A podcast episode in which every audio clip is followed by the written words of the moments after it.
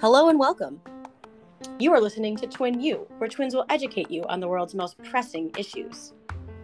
Pyrex, books, pottery, Pike, just things that are on my end table. osprey, perch, perch compared to sunfish, Pickled perch. pickled perch. Is that a different kind of fish? No. Oh, well, we started this podcast because COVID 19 had ripped us apart. But now that the panini is coming to an end, well, at least in countries where vaccines are accessible, um, Or states where Or people are getting vaccinated. or states, um, or states, but you know, we decided to continue because we have such a good time doing it, and it's a good way for us to hang out with each other Mhm. uh, because we are so so busy. This is it, like literally the only time we get to hang out with each other. Yeah. Yep. mhm. but it's worth Yeah. it. Yep. Uh, yes, uh, European starling. Central Park, New York City, which is now a new thing we do because of Twin U. hmm I w- I can't wait till I start having days off again. Oh my god. Pretty That excited about it. Horrible. Yep. I work seven days a week right now, which is fine. I love my job, and it's important Uh-huh. for me to grind right now because we will see the benefits of that in two years. Oh man. Yeah, but you know, like I said, um, I enjoy being in a job where I get to plan that far ahead. It makes me feel like I'm in control. So Sure. I don't right, know what that love says about my personality.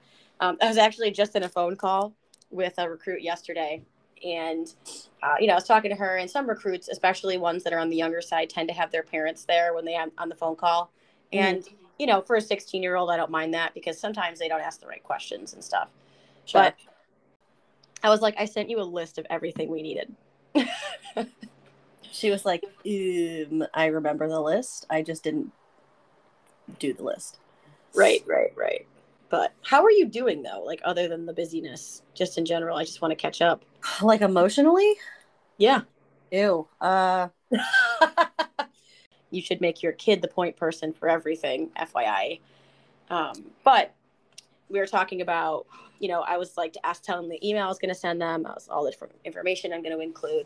And I was like, you guys like to know anything else? Is there any other information you'd like information, you know, access to? And the mom goes, no, I think that that's a lot of information already. And I'm like, yeah, let me know if you want me to scale it back. I tend to be extra thorough. And um, she's like, no, no, we're both type A, you know? And I'm like, yeah, it's funny because I always try to find a way to include that I have a wife in there just so people know right from the jump what they're dealing with. And mm, if it's a problem, they just don't continue talking to me. So um, I was like, yeah, you know, I'm really type A too, as you can tell. My wife, on the other hand, is type Z. She's not even type B. you know, she's all the way at the end of the alphabet. like so funny. I was on my way back from a tournament once. It was like two, three weeks ago, and we were gonna go on a date uh, when I got back. We we always try to go on a date when I get back, just because I've been gone. It's just like nice to reconnect. Uh-huh. And we were gonna go out in the boat, so I sent her a list of the things that she would need to prepare, and we were gonna have to meet right at seven thirty when I got back from Philly.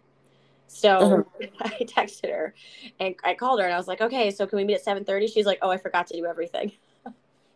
Oh my god, Taylor. every single thing like did nothing she's like oh my god i forgot to do everything i'm like okay so we had to pivot and do a home date instead Well, mm, I am doing really well, I think.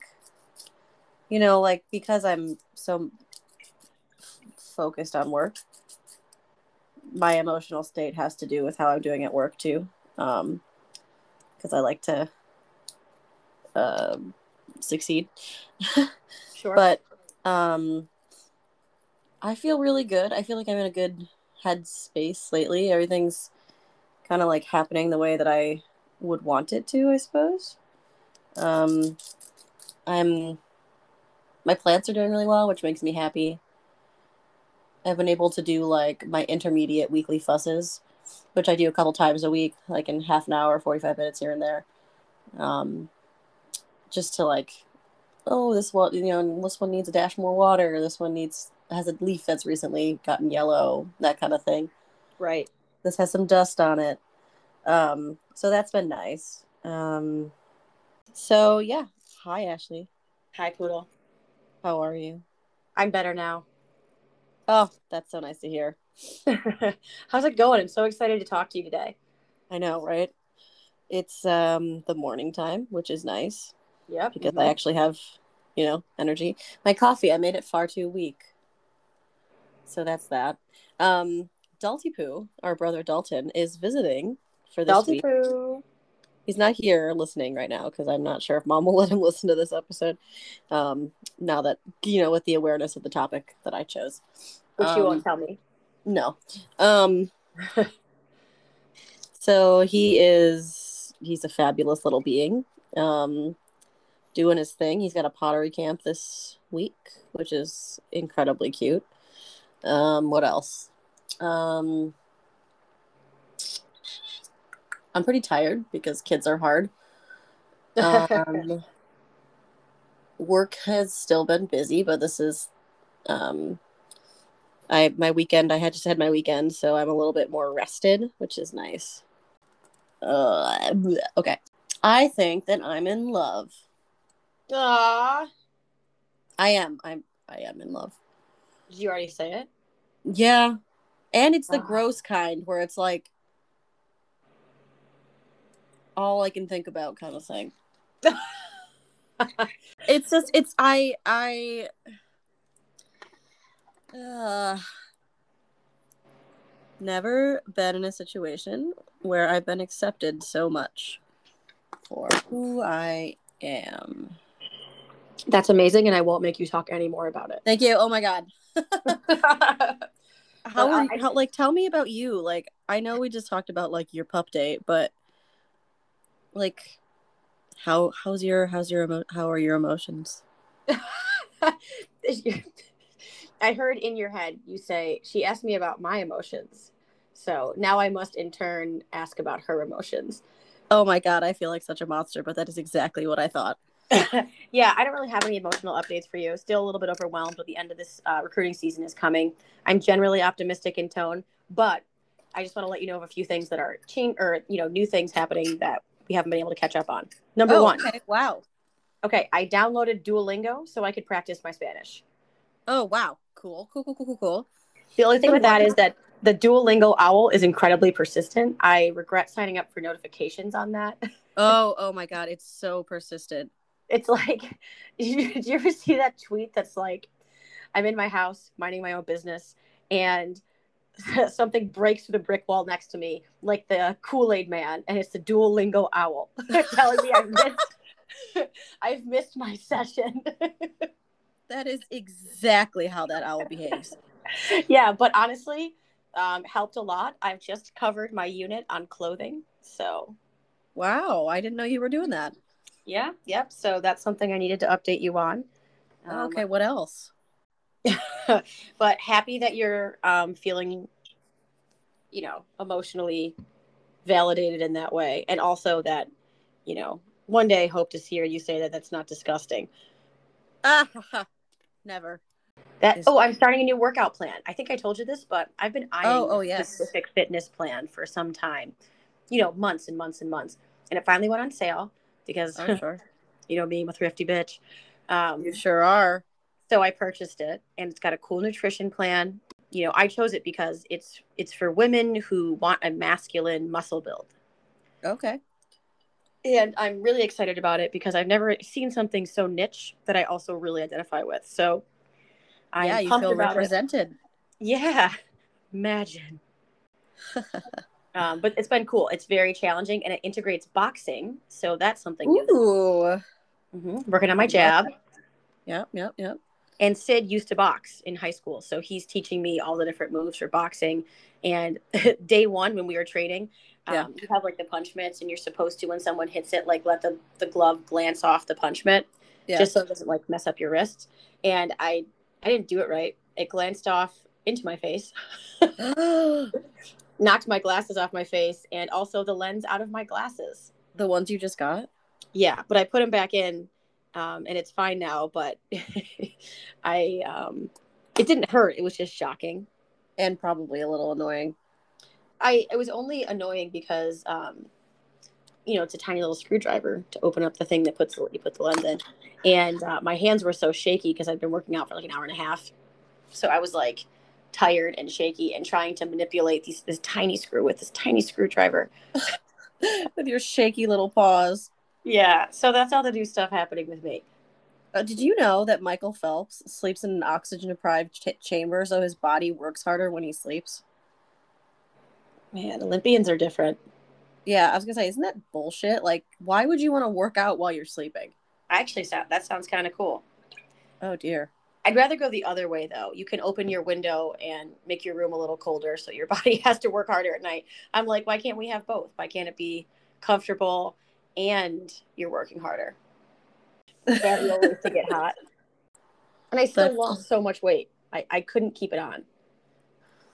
God, maybe I should start swimming. Honestly, no. I did not enjoy most I enjoyed the hard work, but I they were like, You gonna swim in college? And I was like, Are you fucking serious? I don't know why anybody swims in college. Well, people can say that for any sport. Any sport. ah, I don't know. It's like it's like running cross country is such a mental sport because I'm like I'd rather just be chasing a ball. I'll still run. I'd rather just be at the dog park. yeah. mhm. Um, I'd rather be chasing a ball. That's so fucking funny. Yeah, because it's like a it's like a task. You know, you can break it into small tasks. Like that is just you're running, man. That's it. That's the that's the destination. Ugh. I tried out for the swim team, I do recall. And um, they Uh-huh. even tried to put me to the diving area, and the guy was like, "You know, you shouldn't come back." And I was like, "Oh." I remember that. I felt so bad for you. you tried softball too. You did your best. I know. He said uh, I had the heart of a lion, but I wasn't a very good player. and I was like, wow, all right. Thank you for being honest, I guess. I'm not trying to like laugh at your suffering. It's just it's just really funny being on the coaching side of that when you have to like you know, you want to tell the kid there's something good about them, you know, before you cut them. And, you know, he picks that thing because it's true. But it's hard as an athlete to hear that because like there's nothing that cushions the blow enough. You know what I mean? Well, I mean, I think it's generous to say I'm an athlete or was an athlete because um, obviously I was not. You did your best though. And tennis was okay. I was not good, though. I was the third, I was like third string. Yeah.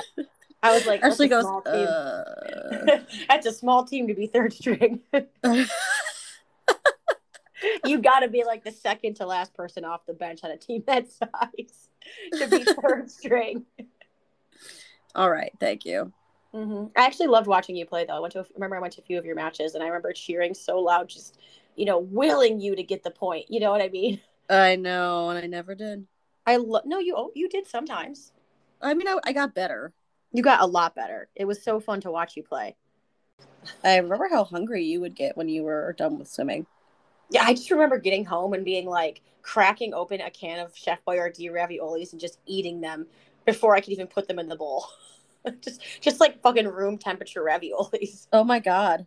I was so hungry all the time. I remember waiting like, you know, I'd eat a couple, put them in the bowl to heat up in the microwave. I'd just be like insatiable, so I open the fridge and wrench open a jar of pickles and eat like three pickles while I waited for the The the guy who was coaching the tennis team at the time for the high school, he was like he once let it slip that he was like, "Oh yeah, I'm just doing this till they have room on the baseball team for me to coach." And I was like, "Oh." Oh, He was like, "I don't really care about this." And I was like, "Oh, "Why did you tell me that?" You're like, I care about it. Please help. yeah, that's okay. I could go on forever on this, and I'm afraid if I start talking about it, you know, we're not going to be able to talk about the topic. But men coaching women's sports in general, I am not a fan of. Um, I barely tolerate it. But That's so but- much more than not being a fan of it. um, and you know, it depends on the sport. Like for example, people will say, "Oh, you don't like men coaching women's lacrosse," and I'm like, "Not really, no," because they're like, "Well, what about women in the NFL? You don't like that?" No, because I'm fine with that because women's tackle football and men's tackle football is the same sport, same rules, same penalties, same technique, very similar style. If a woman has played tackle football, she understands how to coach men's tackle football If you're talking about women's versus men's lacrosse, a man has never played women's lacrosse and it is so drastically different than men's lacrosse that I feel you could not possibly have the same strong foundation of coaching as the women who are entering the candidate pool. And mm. if you apply for a women's position and you are a man who has never played women's lacrosse, you are taking jobs from women who have. And I fucking hate that. And you also wow. see zero crossover from the women's to the men's side. There are there are, I don't know of a single woman who coaches in a men's league.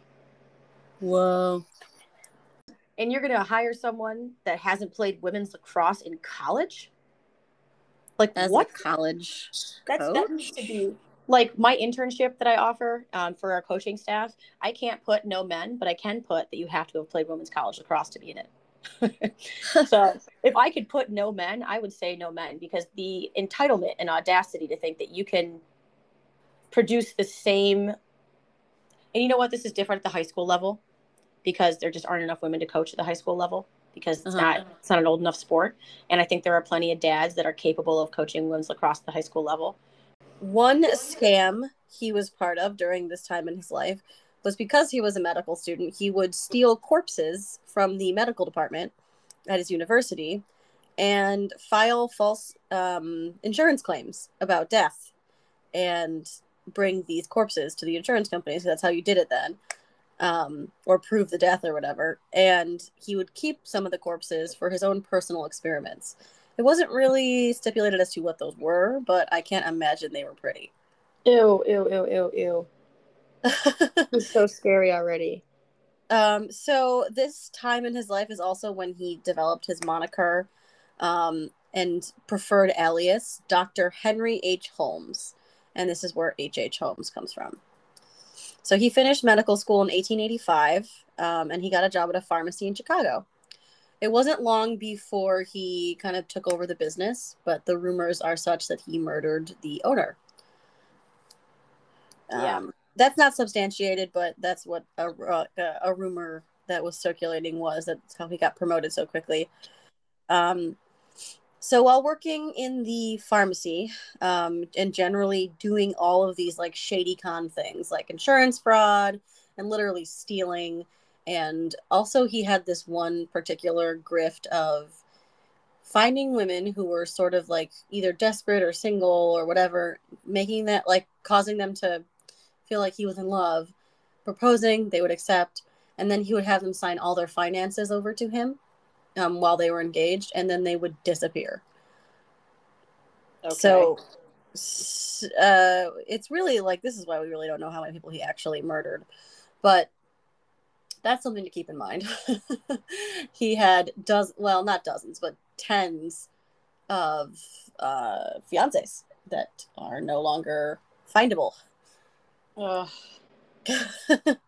um, so while doing all of these like grifts and you know con jobs he bought a vacant lot near the um, the pharmacy and he built a three story home on it. So by 1888 this this home was built and um, it was called he called it the world's fair hotel but it would later be dubbed the murder castle.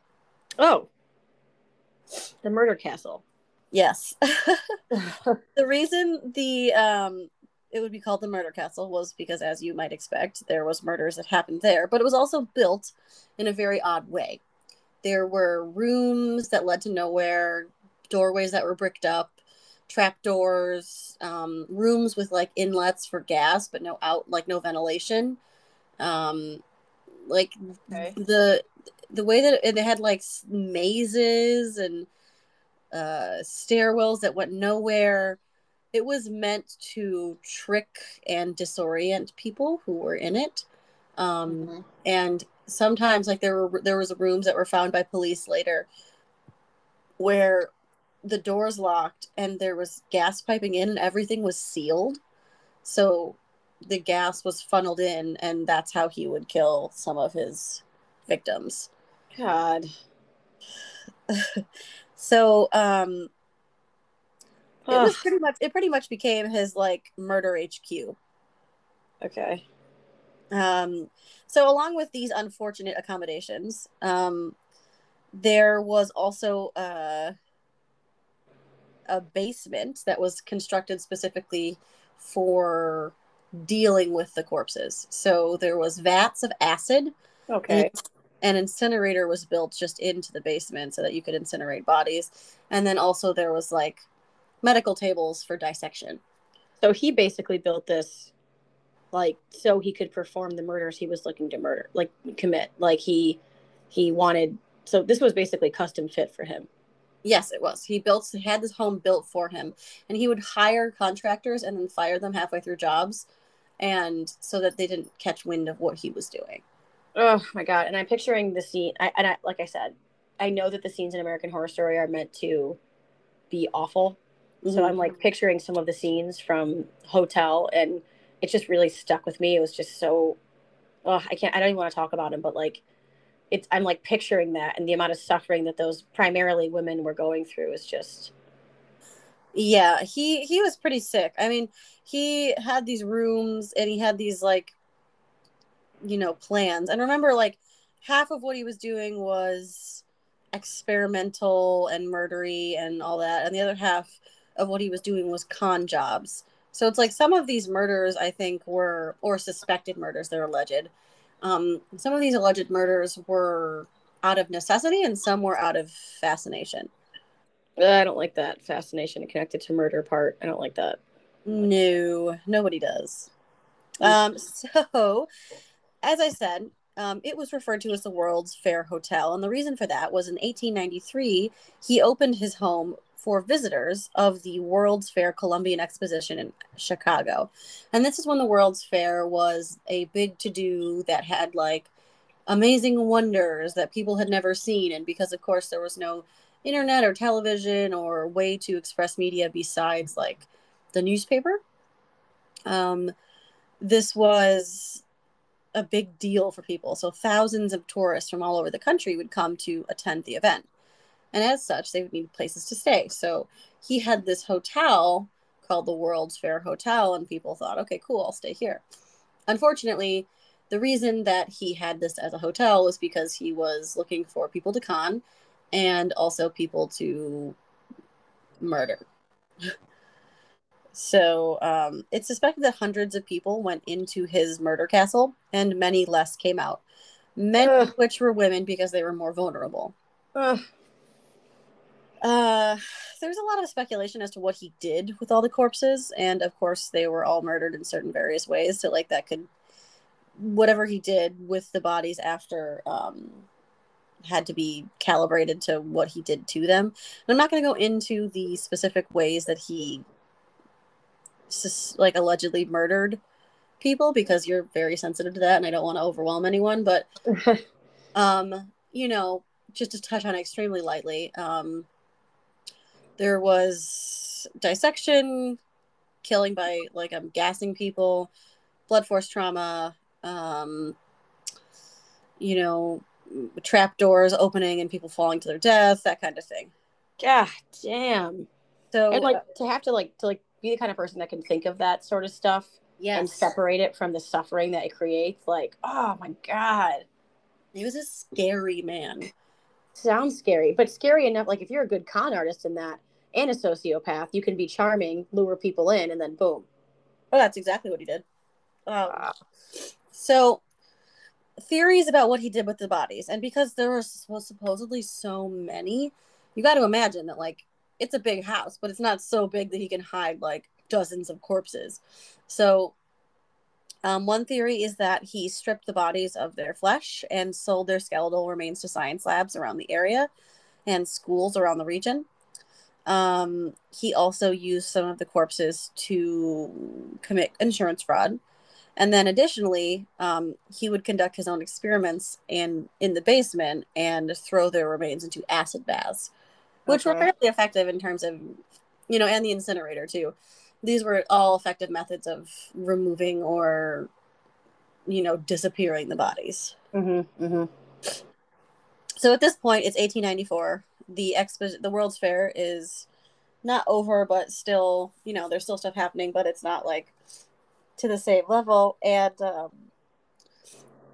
he, people are starting to catch on how shady he was you know because like people are disappearing it's not like it's it's 1890, but it's not like you know, it's not like people are stupid. Like they're like, where are all of these people going? Like this lady he said he was engaged to is gone now. Right. And now he's engaged to this other lady. What's happening? And the reason is because of this. So Holmes was like, okay, I'm gonna fake my death. It's gonna be fine. I'm out of Chicago. No one will ever find me. And my business partner, Benjamin Pitezel, will help me. So Okay. this was his very big specific. yes, this was his big plan. He was like gonna fake his death and collect the insurance money because his business partner, Pitezel, was going to um, get the money and then split it with him 50-50 or whatever. So this meant this plan was meant to be a fresh start for both of them because up till this point, Benjamin Pitezel was kind of like Holmes's right hand man, Mhm. and he would help him with stuff. He would he was like a handyman, but he would also like help him with various schemes. And I'm pretty sure Pitezel was aware of the murders. Um, Do you think he helped at all? I don't know. I feel like what he really did was just didn't acknowledge it. You know, like he probably saw what was happening and then just didn't help anyone. So he basically helped kill people then. Yeah. So um this plan did not work and the reason was that people were in, in the insurance industry were fairly wise to who H.H. Holmes was. And they're like, "Yeah, no, you're not dead." So they just didn't accept it. So then they came up with a secondary plan which was the same plan except Pitezel was the one who's going to be dead. Okay. Um, this one was less great for Pitezel because while the plan was the same and theoretically ended in him being alive with money, um, Holmes had other insidious secondary like plans below the surface. So he told Pitezel that they would fake his death and split the money with the insurance payout. Um, but instead, he dosed Pitezel with a lethal, a lethal amount of chloroform and then set his body on fire. Oh my god, that's very different than the plan. Yes, the plan was not followed. um, the accident made it like so the it, he did it so that it would seem like an accident or a suicide. The insurance company was bamboozled and did pay out to um, Holmes, and um, Holmes was supposed to give half the money to the widow, um, but he obviously didn't because he's a terrible person Right. um, you know, for so many reasons besides money. So for some reason, Joseph Pitezel's wife allowed Holmes to take care of three of her five children. What? Yes, this is where it gets. Okay, okay, hold on. Does she know about any of this? Like, is she she's not suspicious at all? Is she desperate? Well, Like, I mean, what? what she what what's she thinks that her husband and Holmes are con artists. Like she doesn't think they're murderers. She's like, her Oh. husband's dead now, and she thinks it was a terrible accident. Okay, she thinks that they're so she thinks he's a bad person, but just like con artist bad, not like Yeah, yeah. bricking people into walls bad. Yeah, yeah, exactly. Not like, eh, you know, like super scary murder stuff bad. Right, right, right, right. Which is uh, definitely yeah. Okay, so, and you know what? Eh, with a husband dead in that time period, you probably need all the help you can get. Yeah, so she let her three middle children, she kept the baby at home and the oldest daughter with her for whatever reason. And um, the three children went with Holmes. And he was on the run, so he kind of took them all over the place. Um, it is Still seems like a questionable choice. I'm sorry, he's on the run. I know. He must have been mean, desperate. she kept like apparently throughout the whole process he kept telling her that like you know this is safer you take half the kids i'll take half the kids we'll kind of go in parallel trajectories and they won't catch us it's all about this insurance fraud stuff Okay. so she's kind of traveling it at like a parallel path semi close and he's just like telling her little bits of information along the way and she Mhm. does start to get suspicious which is why she ends up filing a police report um but she he had he did end up murdering her three children Oh my god. i will not tell you about how it happened you Why? can easily find it Wait, is it really? Am I gonna think about it forever? i think so It's a tough choice. So I want to know, but i will tell you half the information okay. um two of the children, the two girls, were found um, nude in a trunk, buried in the ground um, in New England.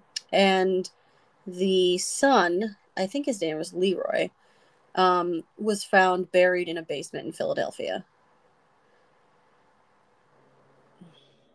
Okay. Um, so after the three children had been recovered, um, he was finally apprehended in 1894 in Philadelphia. After being arrested by Philadelphia police, he was convicted of the murder of Pitezel and suspected of the murder of the three children. He also confessed to an additional 27 murders, Oh but God. he was nonsensical and kind of wild in the way that he was acting, whether or not that was for show or what. Uh, he uh, confessed to murders of people who were still very much alive, Okay. but he was, you know, the, he they think that he did that as a countermeasure to like find a way to make it seem like he didn't actually do all these murders, but Mhm. um, he ended up being convicted ex- only of Pitezel's murder, but being suspected of murdering maybe even upwards of 200 people over his career, which admittedly, from what I can tell, is from 1887 through 19, 1894. So that's not very long. yeah. Um, so he was executed in May of 1896, just days before his 35th birthday. And Okay. it's, we, you know, it's completely unknown how many deaths he's truly responsible for. It's speculated that the number is either in the hundred and somethings or a little bit lower. I mean, based on his pace, I feel like that could be true. Like there's Yeah, sometimes when they're like, you know, show, you know, serial killers of that time had so much, like you said, infamy that I think a lot of the time it might be fake. But uh, that seems like it could work just based on the pace you're talking about here. Yeah, and because it wasn't like he he always just killed one person at a time either. Like there were sisters or something that he would people would stay at the hotel and he would kill them at the same time or or at least that's the suspected thing. And he did like this is a known fact that he would give or like sell skeletal remains to medical buildings and hospitals and schools. So, you know, like uh, skeletons come from somewhere. Yeah, like the no one was catching. Well, I guess that maybe is that why people were catching on in part. Possibly, but he also said that they were not real skeletal remains and that he was fabricating them.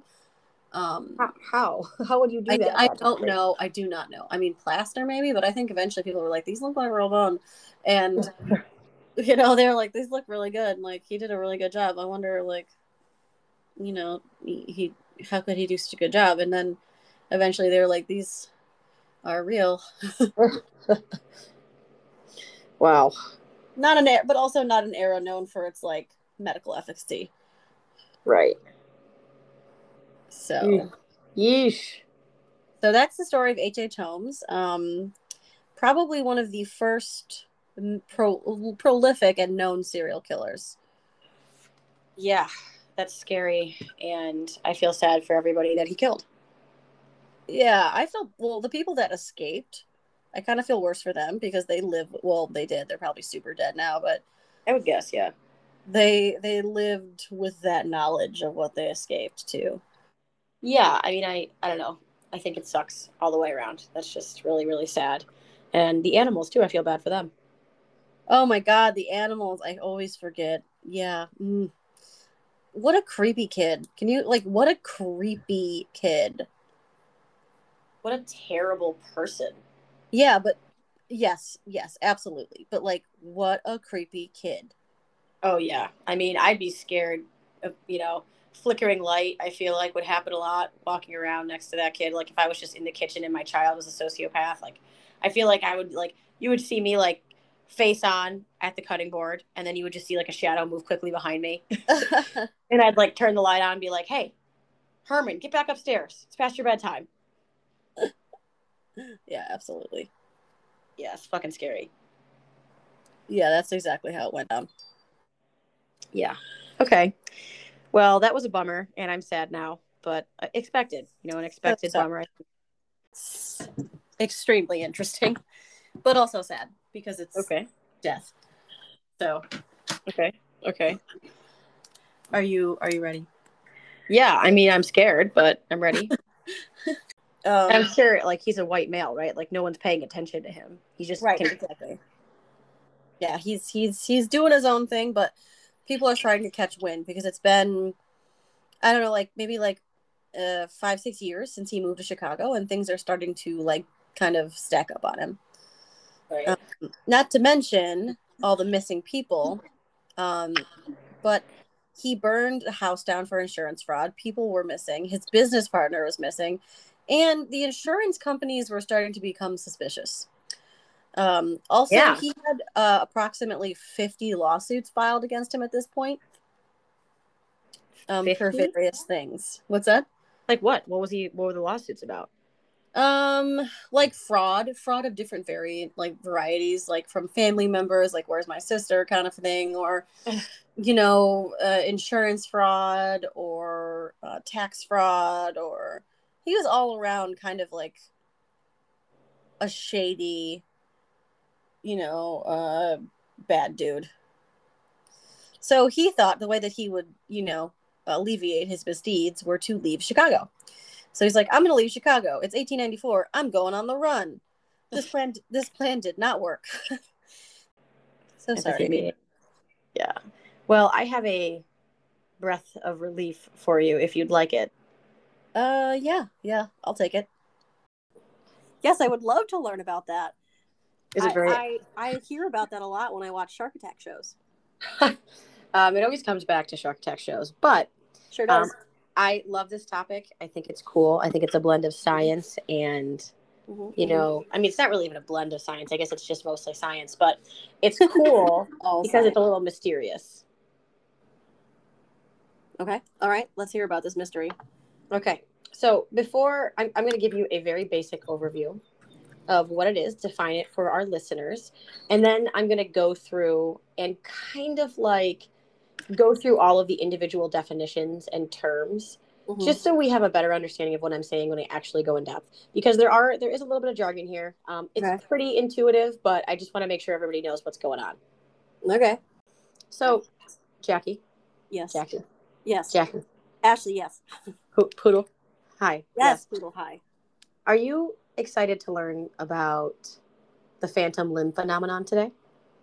The phantom limb phenomenon, otherwise known as the phantom limb syndrome, Ooh. is it's basically this phenomenon where amputees between actually a high percentage of them like 80 to 100 percent of them um, after amputation experience sensory input from the limb that is now disembodied I I already have a question. sure Um, is it just people who have been amputated, or is it someone who has had like their whole leg chopped off by a shark?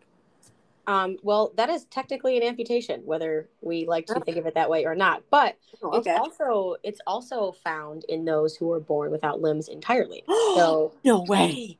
Yes. So, um, in the most, for the Oh. most part, this um, sensation Mhm. is experienced for amputees, but also has been found to be experienced by those who are paraplegic, quadriplegic, you know, um, and otherwise. So, it's not Oh, fully sure. understood, but it's kind of hypothesized that it's caused by this activation of the somatosensory cortex, which I'm going to go in a little bit more. And the reason I bring that up is mm-hmm. because you still have a somatosensory cortex whether or not you're born with limbs, you know, and your body is systematically outfitted to feel things in those limbs and kind of carry sensory input to your brain, whether or not those limbs are around, you know? I have a follow up question. Sure. What was the cortex thing you said? What was that? um, it's called the somatosensory cortex. and what does that do? Um, I'm going to go into that right now. Oh, okay, okay, cool. I was like, I need some background info. Okay, so I have a whole page here on neuroscience background information and just obviously focused on the somat- somatosensory cortex. Um, before we really go into it, you need to know that there are two separate nervous systems that our body and brain use to connect one another and take information from your limbs, your body, um, into your brain for processing. So the first thing. Oh, is this a, wait? Is this a lizard brain thing? Li- what? you need to tell me what you mean. what do you mean by Well, lizard I was-? I was reading a book and like your sensory nerves are your lizard brain like like you react immediately to a situation because you like assess the danger level whereas like there's your human brain that's more like cognitive and like um based Okay. on emotions and situational stuff. Yeah, so there's there's definitely different types of functioning. Like there's that higher higher level processing Mhm. where like making decisions. Um, you know, like what am I going to eat for breakfast versus I heard a loud sound and I should run. you know, um, this is a little different than that. I heard a loud sound, so I should run. right. So okay, um, the PNS is the Mhm. peripheral nervous system, and the CNS is your central nervous system. If you had to pick like a really, really basic way to describe this division of your nervous system, you could say that the CNS makes up your brain and your spinal cord, and the PNS makes your 12 makes up your 12 cranial nerves. Okay Oh, you only have 12 nerves in your brain? cranial nerves yeah um, and and you know this also includes spinal nerves um, which are called autonomic nerves but the real you know reason i'm saying all this is because we want to distinguish between nerves and tracts so t-r-a-c-t tract um, a nerve is something that carries information from your pns to your cns um, once you go in the cns you're talking about tracks Okay. so like in your brain would be a track. So for example, um, the some of the background that's important here is like obviously we're talking about the somatosensory um, cortex. This is in control of how you perceive pain, temperature, touch, and pressure.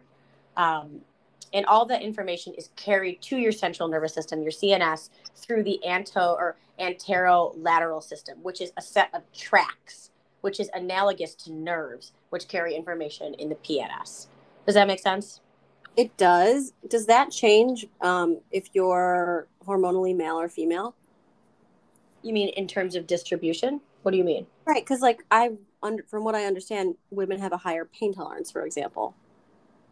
Um, I don't know enough information about that to comment. Um, if I was going to, you sound like someone who did a bad thing, and you're being asked about it.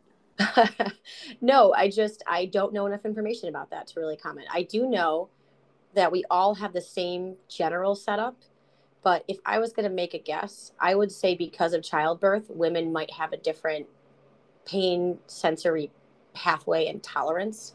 But I don't know enough about tolerance in general to kind of like explain that. Okay, I just I don't know. Yeah, that's that's that's very intriguing. I would love to know more about that because I feel like that's true. Well, I think that's irrefutable, isn't it? Yeah, I mean that's what I mean. I think it, I think that's a true thing. I just I don't have like a journal article in my mind. Like usually when someone says something like that, I can like file through my brain and be like, "Oh, I remember reading this," and that's corroborated. Really? How do you do it? Well, I, I don't think of it like that at all. I mean, well, I mean, I don't think of articles necessarily. I think of it almost is like a pictorial sort of situation. Like I kind of go back into my mind and I'm not doing it super consciously. It's just like when I'm thinking through something, a lot of times I think about something I heard or saw Mhm. opposed to something that I read. Interesting. Yeah, I think reading words, like seeing words in my mind, is sort of how I do it. Whoa. Like I know Wow, studying, that's cool. I, or for example, like my team, I know how to spell everybody's name. I know everybody's middle, name, middle names because I've just seen them written, you know, and that mm-hmm. that does that only takes me one time because I'm just like, mm-hmm. okay, now this is filed away. Whoa. So interesting that we're twins and we have brains that are so different. Yeah, talk about processing, right? Am I right? But everybody's different like that. Like some people like words, some people like pictures, some people need to physically, kinetically act it out. Mhm. But okay, so the real main point of this is I kind of want to give you an idea of how stuff is transmitted and then where it goes. Okay, so we know that these these tracks take pain and temperature information um, Okay. to the primary sensory cortex. Okay, this is located in the post central gyrus, and I'm going to define all of this um, Okay. in the parietal parietal lobe of the brain. Okay, that is where all of your sensory information is represented somatotopically. Okay. And that is a big word. That's a big word for saying this is exactly, Ew. Oh, I hate it. yeah, but it kind of shows you all the way along the ridge kind of how much of this, you know, somatosensory gyrus is dedicated section of your body, you know, so it kind of makes sense. Oh, yeah. It's it's a very uh surreal surrealistic sort of drawing interpretation. Yeah, it is, but it, I think it, you know, it's it's like a good way to almost graphically ex- explain how much of each, you know, of this section is dedicated to what. So I'm going to go Yeah. into defining what a gyrus is, and remember, this is located on the post-central gyrus. So I think it would be easier for us to understand exactly what the gyrus is doing, or kind of like where it's located in the parietal lobe, if we do a fun little kind of like pictorial example. So Okay. what I would, what I would like for you to do is Mhm. take your poodle point your fingers Okay. and put them at the top of your ears. Now, top Okay. center, okay? Going up toward the center of your brain. They should meet in the middle on top of your head, Okay. okay? And I want you to point at that spot, Okay. okay? So you can take your hand off. Oh. that line that you drew is the Mhm. gyrus that separates your parietal lobe from your occipital lobe, which is further back. Oh, is that why? Okay. Vision. That's where babies' heads are soft. Uh, yeah, that's because their skulls haven't fused yet. Oh. but also your brain is developing a lot when you're a baby so above your temple but kind of toward the back a little bit more Okay. and basically its function is to increase the surface the spot where everything is laid out in that gyrus or that little cavern you know kind of like if you looked at the grand canyon it would be like on the sides of the grand canyon is where everything is laid out to receive information from for example your fingers your your hands your arm like it's all sort of laid out perfectly in what is called the sensory homunculus. And a thing to think about like uh, sensory homunculus you can people sometimes call the little man. And that's because Oh, yeah and i'll show you a picture Mine is not a man. Yes it is not a man so this is a little woman and she basically is laid out along this gyrus and proportionally based on how sensitive each area is um, that's how big the section is so because Mhm. your forearm is less sensitive than your fingertips your forearm has less room neuronally in that section to perceive information than your fingertips do so Right. Right now i'm going to send you a picture Okay. Okay. And I want everybody to, if you have the time, to look up um, this sensory homunculus. And it's just, it's a really easy diagram. There's two different ones that are circulating around that I think are the easiest to understand.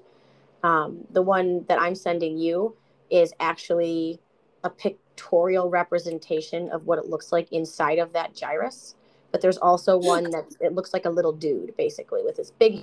Now, you know, your brain is divided into a right half and a left half. Everybody's pretty familiar with that. Mhm. Um, and in order to pack as much, you know, neuronal processing as possible into your brain, there has to be all these ridges and folds, which is why when you see a picture of a brain, there's all those like little zigzags and swirls. And, you know, it kind of Mhm. looks like someone had taken almost like, I don't know, intestines and kind of crunched them up in there and they made a brain out of it.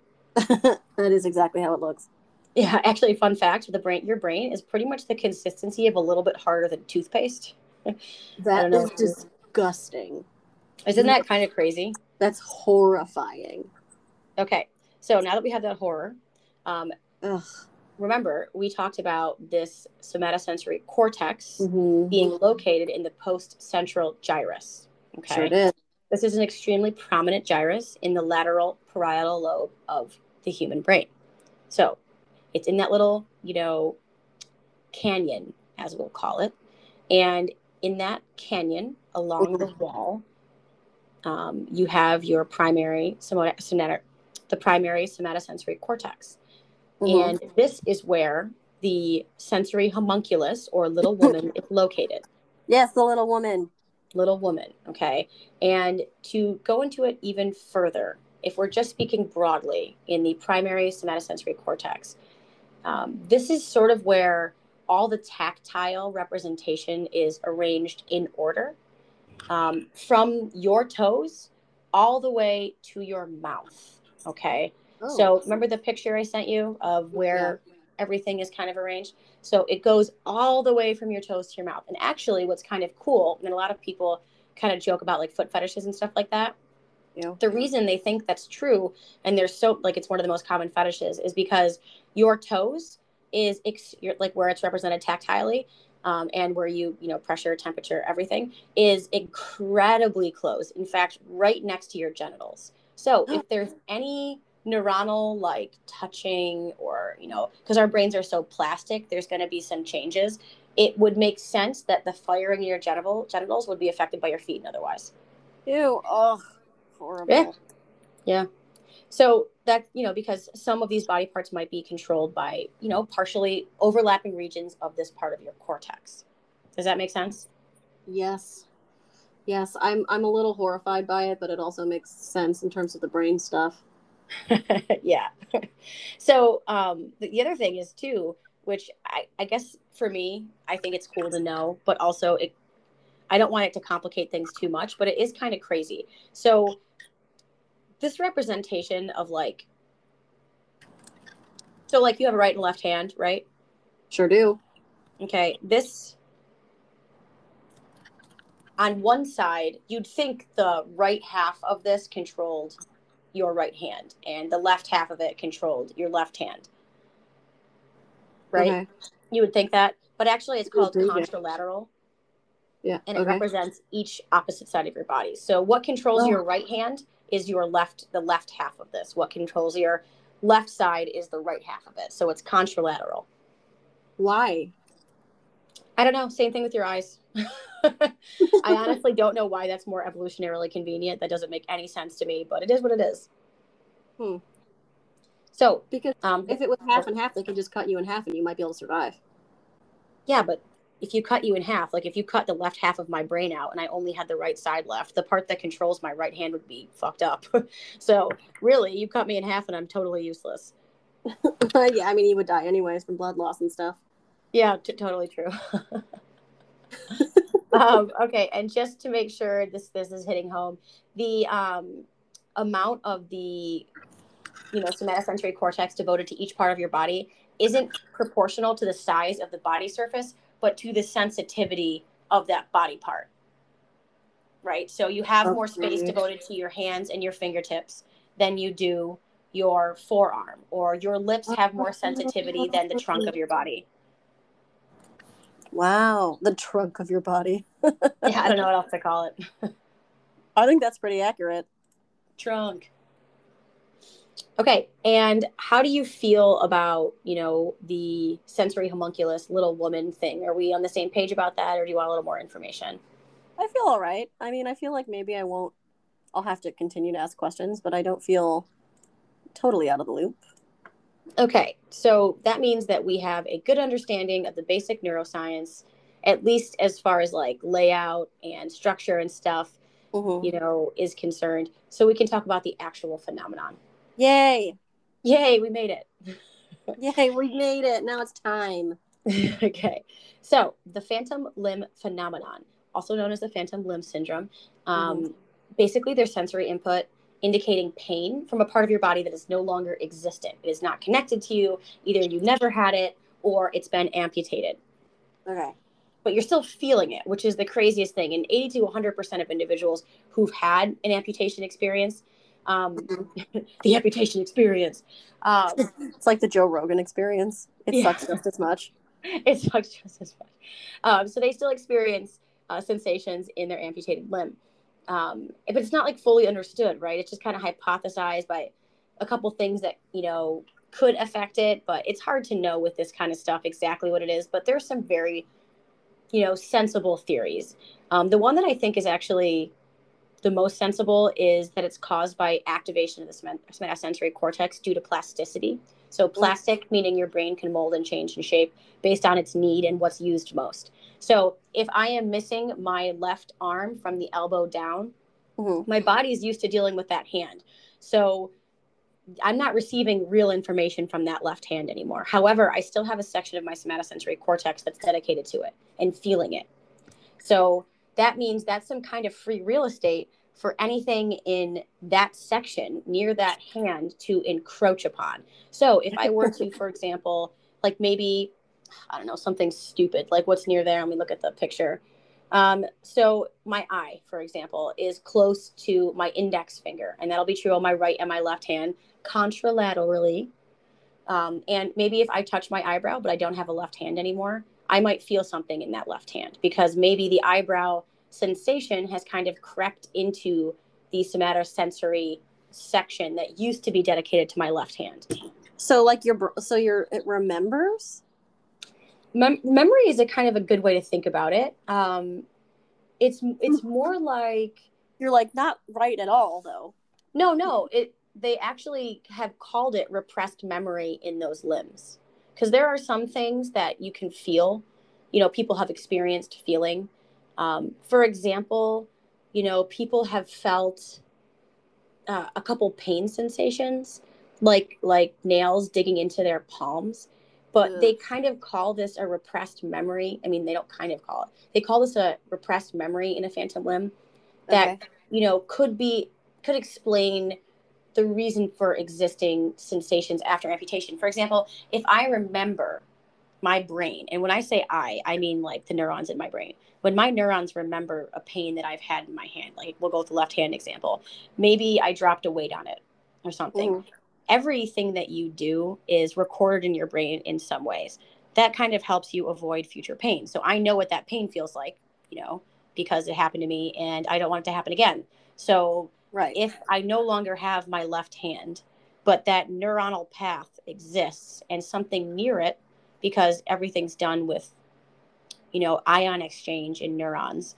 If something near it creates an excitatory response, um, mm-hmm. in you know those neurons then i could feel that pain again especially if that memory that repressed memory is in a section of my brain that's being encroached upon by neurons that are being used more because i don't have that thing anymore. Damn. Isn't that kind of wild? It doesn't make i mean it makes sense. Like it makes sense. The way you're explaining it is logical and stuff but it's also so bizarre because you would think that your body would just be like a plant. Like you lose a leaf you lose a limb you cut off set like supply or anything to like repair that leaf because that's already gone and you focus all your energy on the stuff that's doing well like you right. would think it'd be like that but it's not like that. yeah yeah it's it's different and you know what sometimes like you know I'm, during my research it kind of it pointed out that a lot of these sensations usually resolve within two to three years um, oh. just because, you know, the repressed memory thing, you know, if we're talking about memories just in terms of neuronal pathways, eventually maybe that is what happened. You know, like you're saying with the plant leaf, we kind of your brain and your body are dedicating resources to other things and they just let that atrophy. Scary. Yeah. but if you're not using it, you know. Atrophy though. That makes so, sense. Yeah so these repressed pains, I want to talk about that a little bit more and some of the other okay. sensations that people tend to feel after amputation. Um, they call, and just so I can, I'm just going to uh, kind of shorthand this really quick.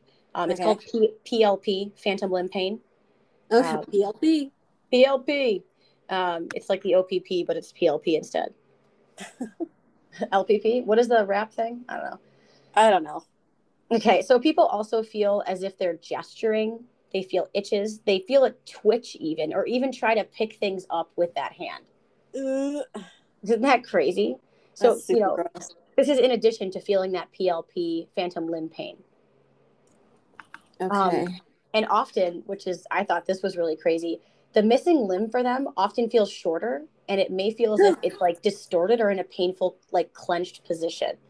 Oh my God. And that must be some, kind, well, is that like some kind of psychological thing? Um, I think just yeah, indicatively because of everything psychological starts in your brain, and all of that starts with whatever pathways you've made, and all of that begins with memories. That you know, memories are pathways, pathways are memories. Okay, well, yeah, I guess what I mean is like, like placebo, like. Um, I'm trying to think of a way to like describe it, like trauma like it's all brain stuff you know it's not like trauma is touchable does that make sense yeah that actually does make sense because this pain can actually be made worse by like stress, and anxiety, and weather changes.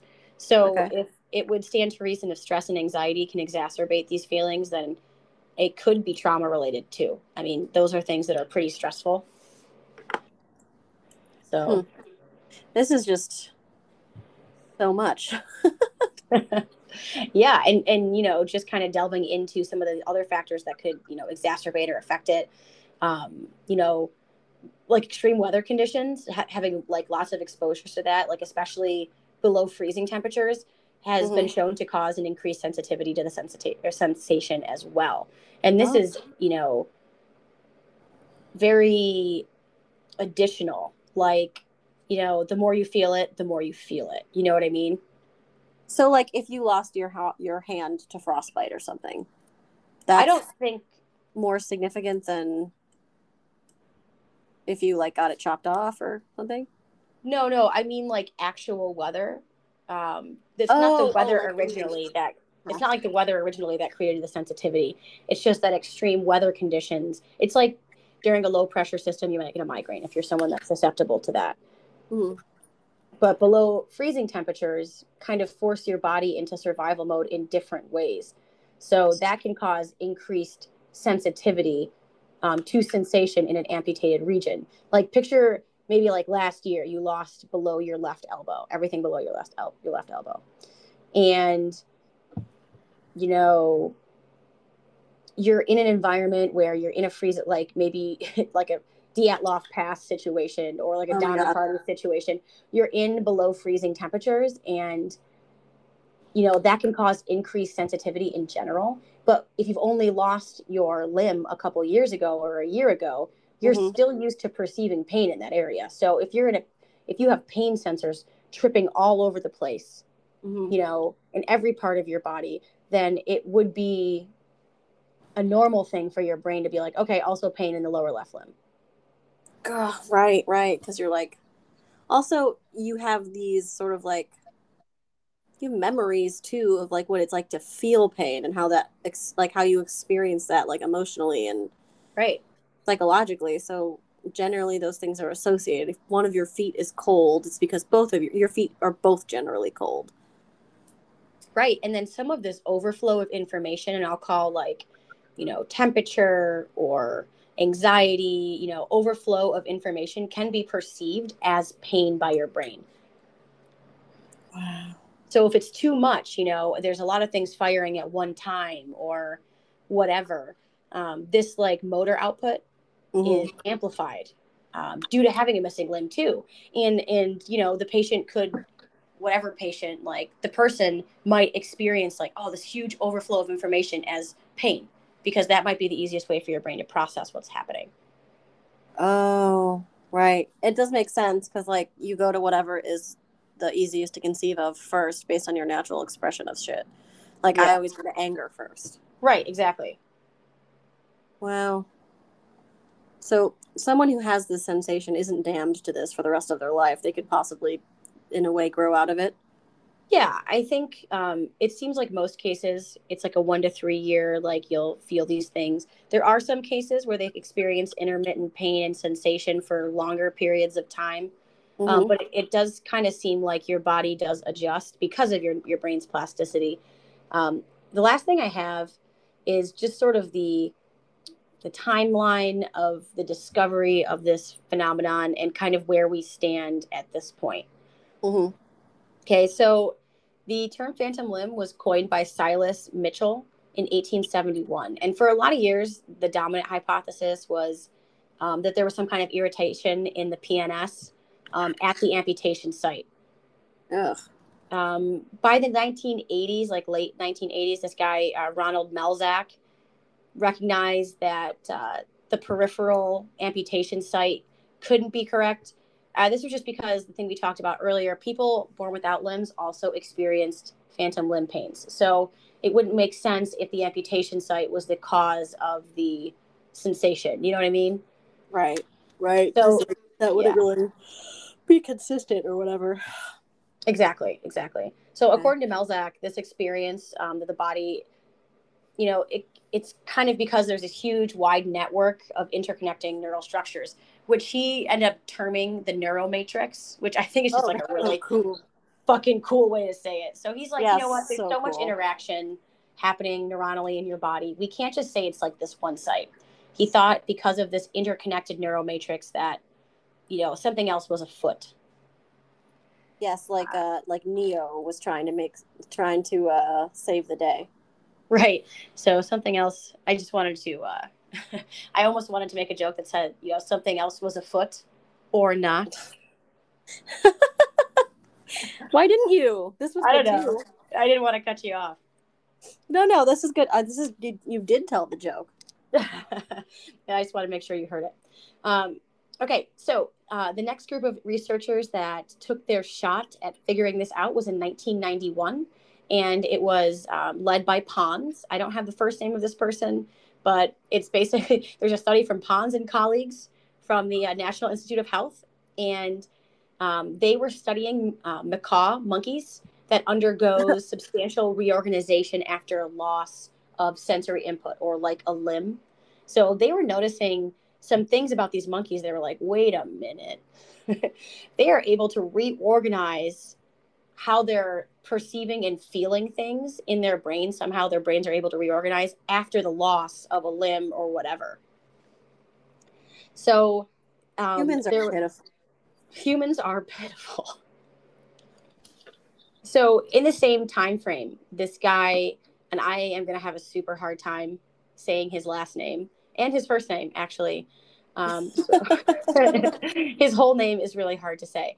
I I do not even know what nationality he is, but Okay. he heard about this study, and his name is Villa Yanner Ramachandran. Okay. Maybe he's Indian. He could be. He could be. Um, I am not sure. But he's a super smart guy because he heard about this study with the National Institute of Health and these monkeys and was like, wait a minute. I wonder if this phantom limb phenomenon and this phantom limb pain and sensation could be due to reorganization in the human brain um, and its somatosensory cortex. Like the monkeys are doing it, our brains are similar. That's got to be part of what's going on. Oh wow. Okay. Do you want to hear how they tested it? I do, but I'm nervous. They rip off legs of monkeys. um, no, it was not like that at all, which I am super grateful for because I didn't even consider that. That would definitely be against the ethics. Like you're I mean, killing scientific experiments do have some set of ethics, and I don't think they could just rip the legs off of monkeys. That's just, I'm picturing like a macaw, someone holding one side, someone else just ripping its leg off. no, oh my god, that's so sad, and I don't really don't think that happens. I God, I fucking hope they don't. So this uh, Ramachandran and his colleagues uh, illustrated their hypothesis by showing that if they actually like touched certain parts of the face, um, it led to perception of being touched at the missing limb. So remember my example about the eyebrow and the lower left hand that I mentioned earlier? Yes. that was because of this. So, you know, they because those two spots are so close in your somatosensory cortex, they were able to touch certain parts of this person's brain and this amputee and get a sensation in that limb, even though that limb no longer existed. Whoa. And it was corroborated by later brain scans of these little monkeys um, that they also they definitely had reorganization of their of their cortexes. So, um, I'm sorry, uh, it was corroborated by later brain scans of the amputees that showed efficacy of the monkey experiment because the reorganization was analogous. Wow. God, the, the whole idea of it being called reorganization throws me for a loop. Why? I don't know. It's just like, I kind of imagine like your nerves and stuff inside your body just sort of like running around to different filing cabinets. right, right, right. Screaming. They're like, oh, we need to get on a new system. This one's ancient. They have like dial up. They're just waiting, tapping their fingers, drinking from the water cooler. Get off the Yeah. phone! yeah. Nobody understands it anymore. And there's a couple other um, you know, theories of this. I hate them both. and you want to know why? Okay, this other one is like they literally say it's the phantom limb pain is a result of junk inputs from the peripheral nervous system. And there's also this theory out there that some you un, like part of DNA they we've only we can only code certain sections of DNA. It's like not even close to the whole human genome or the whole genome. And they refer to it as junk DNA. And I'm like, it's not junk DNA. You just don't know what it means yet. like, stop saying stuff like that. Yeah, that sounds like kind of icky. Yeah, I'm pissed about it. I don't like it. But I'm pissed about it. so that oh is so that's the that's the phantom limb and plenty more information where that came from, but that is just the basics of it. I think it's super cool. I think it's also really cool because it makes me think about people, amputees, quadriplegics, who, and this is going to sound like I'm clearly married to someone who has a serious interest in sex psychology and sex in general, you know, just like the historical implications and whatever. But after talking to Taylor for a long time, forever being married, I'm now thinking like, this is great for quadriplegics because that means that they can also have a healthy sex life with stimulation in other parts of their body that aren't the places that are paralyzed. You know what I mean? For sure, for sure. I mean, people with disabilities or, um, you know, physical limitations, like they don't not want to have sex. They're regular people with personalities that, yeah, want everybody wants to get laid. Yeah, for real. Everybody wants to get fucked. Get fucked. I was gonna say to fuck. Everybody wants to get laid. You know. So I think this is so cool because you know I, I don't like that anybody's in pain but it is cool to know that there are different parts of your body that you could stimulate to get the same general region stimulation. That's pretty cool. Can you do that for people? Wait, it only work. What? Wait, that only works for people who have not lost a limb, right? Like you couldn't take a person who's fully intact and, you know, stimulate their eyebrow and it cause another reaction somewhere else. You could. I mean, it's all like it's all a, a game of like what's necessary. Your brain's not going to allocate funds in a way to reorganizing how everything is if you don't need to. But also, also, also, the foot fetish mm-hmm. thing that we talked about earlier, mm-hmm. there is always going to be some partial overlap. Not always, but most of the time, there's some partial overlap. Like, I don't know if you've ever been tattooed on one spot and you feel like the pain in a different part of your body for like one prick of a pin. Mm-hmm. That's just because might something might be close. There might be some overlap. Yeah, I mean that's there are so many things that are like that. You know, like that's yeah. why people do um, acupuncture. Right? No. Yeah, absolutely. Yeah. Oh, okay, I was like, oh god, do I sound stupid? No, no, no. Sorry, I had one of my recruits just emailed or texted me, and it came up my computer, and I she asks me a thousand questions a day, so I was like worried something was wrong. Yes, we have a thousand questions a day. Uh,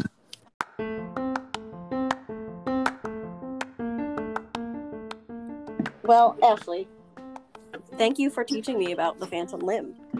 No problem. Thank you for teaching me about another serial killer. have I even have I taught you about any serial killers already? I think I just talked about him as far as serial killers. You know what? You have and it was Elizabeth Bathory. So. Oh right, right, right, right. The blood contest. But I love it each time. So continue. Cool, cool. Well, um, love you, Poodle. Um, can't wait to do this again next week. Yeah, I, I sure love you, Poodle. And you know who else we should say we love? Our our wonderful listeners. All 30 of them. Thank you to everyone. No, it listening. might be more now. Who knows? It could be. You could tell your friends. If you, you could, wanted. you can tell your friends if you felt so inclined. We're not going to push you, but if no. you wanted, you we could, do you see could. the numbers, and they directly affect our emotions. So they do not. But if you want, you could also tell your pets, and they can listen with you as well. They won't be recorded, but we'll still be thinking about them. Yes, we'll still be thinking about them with love, even That's even right. fish. Thank you for listening to this week's episode of Twin You. We will see you next week. Bye. Bye.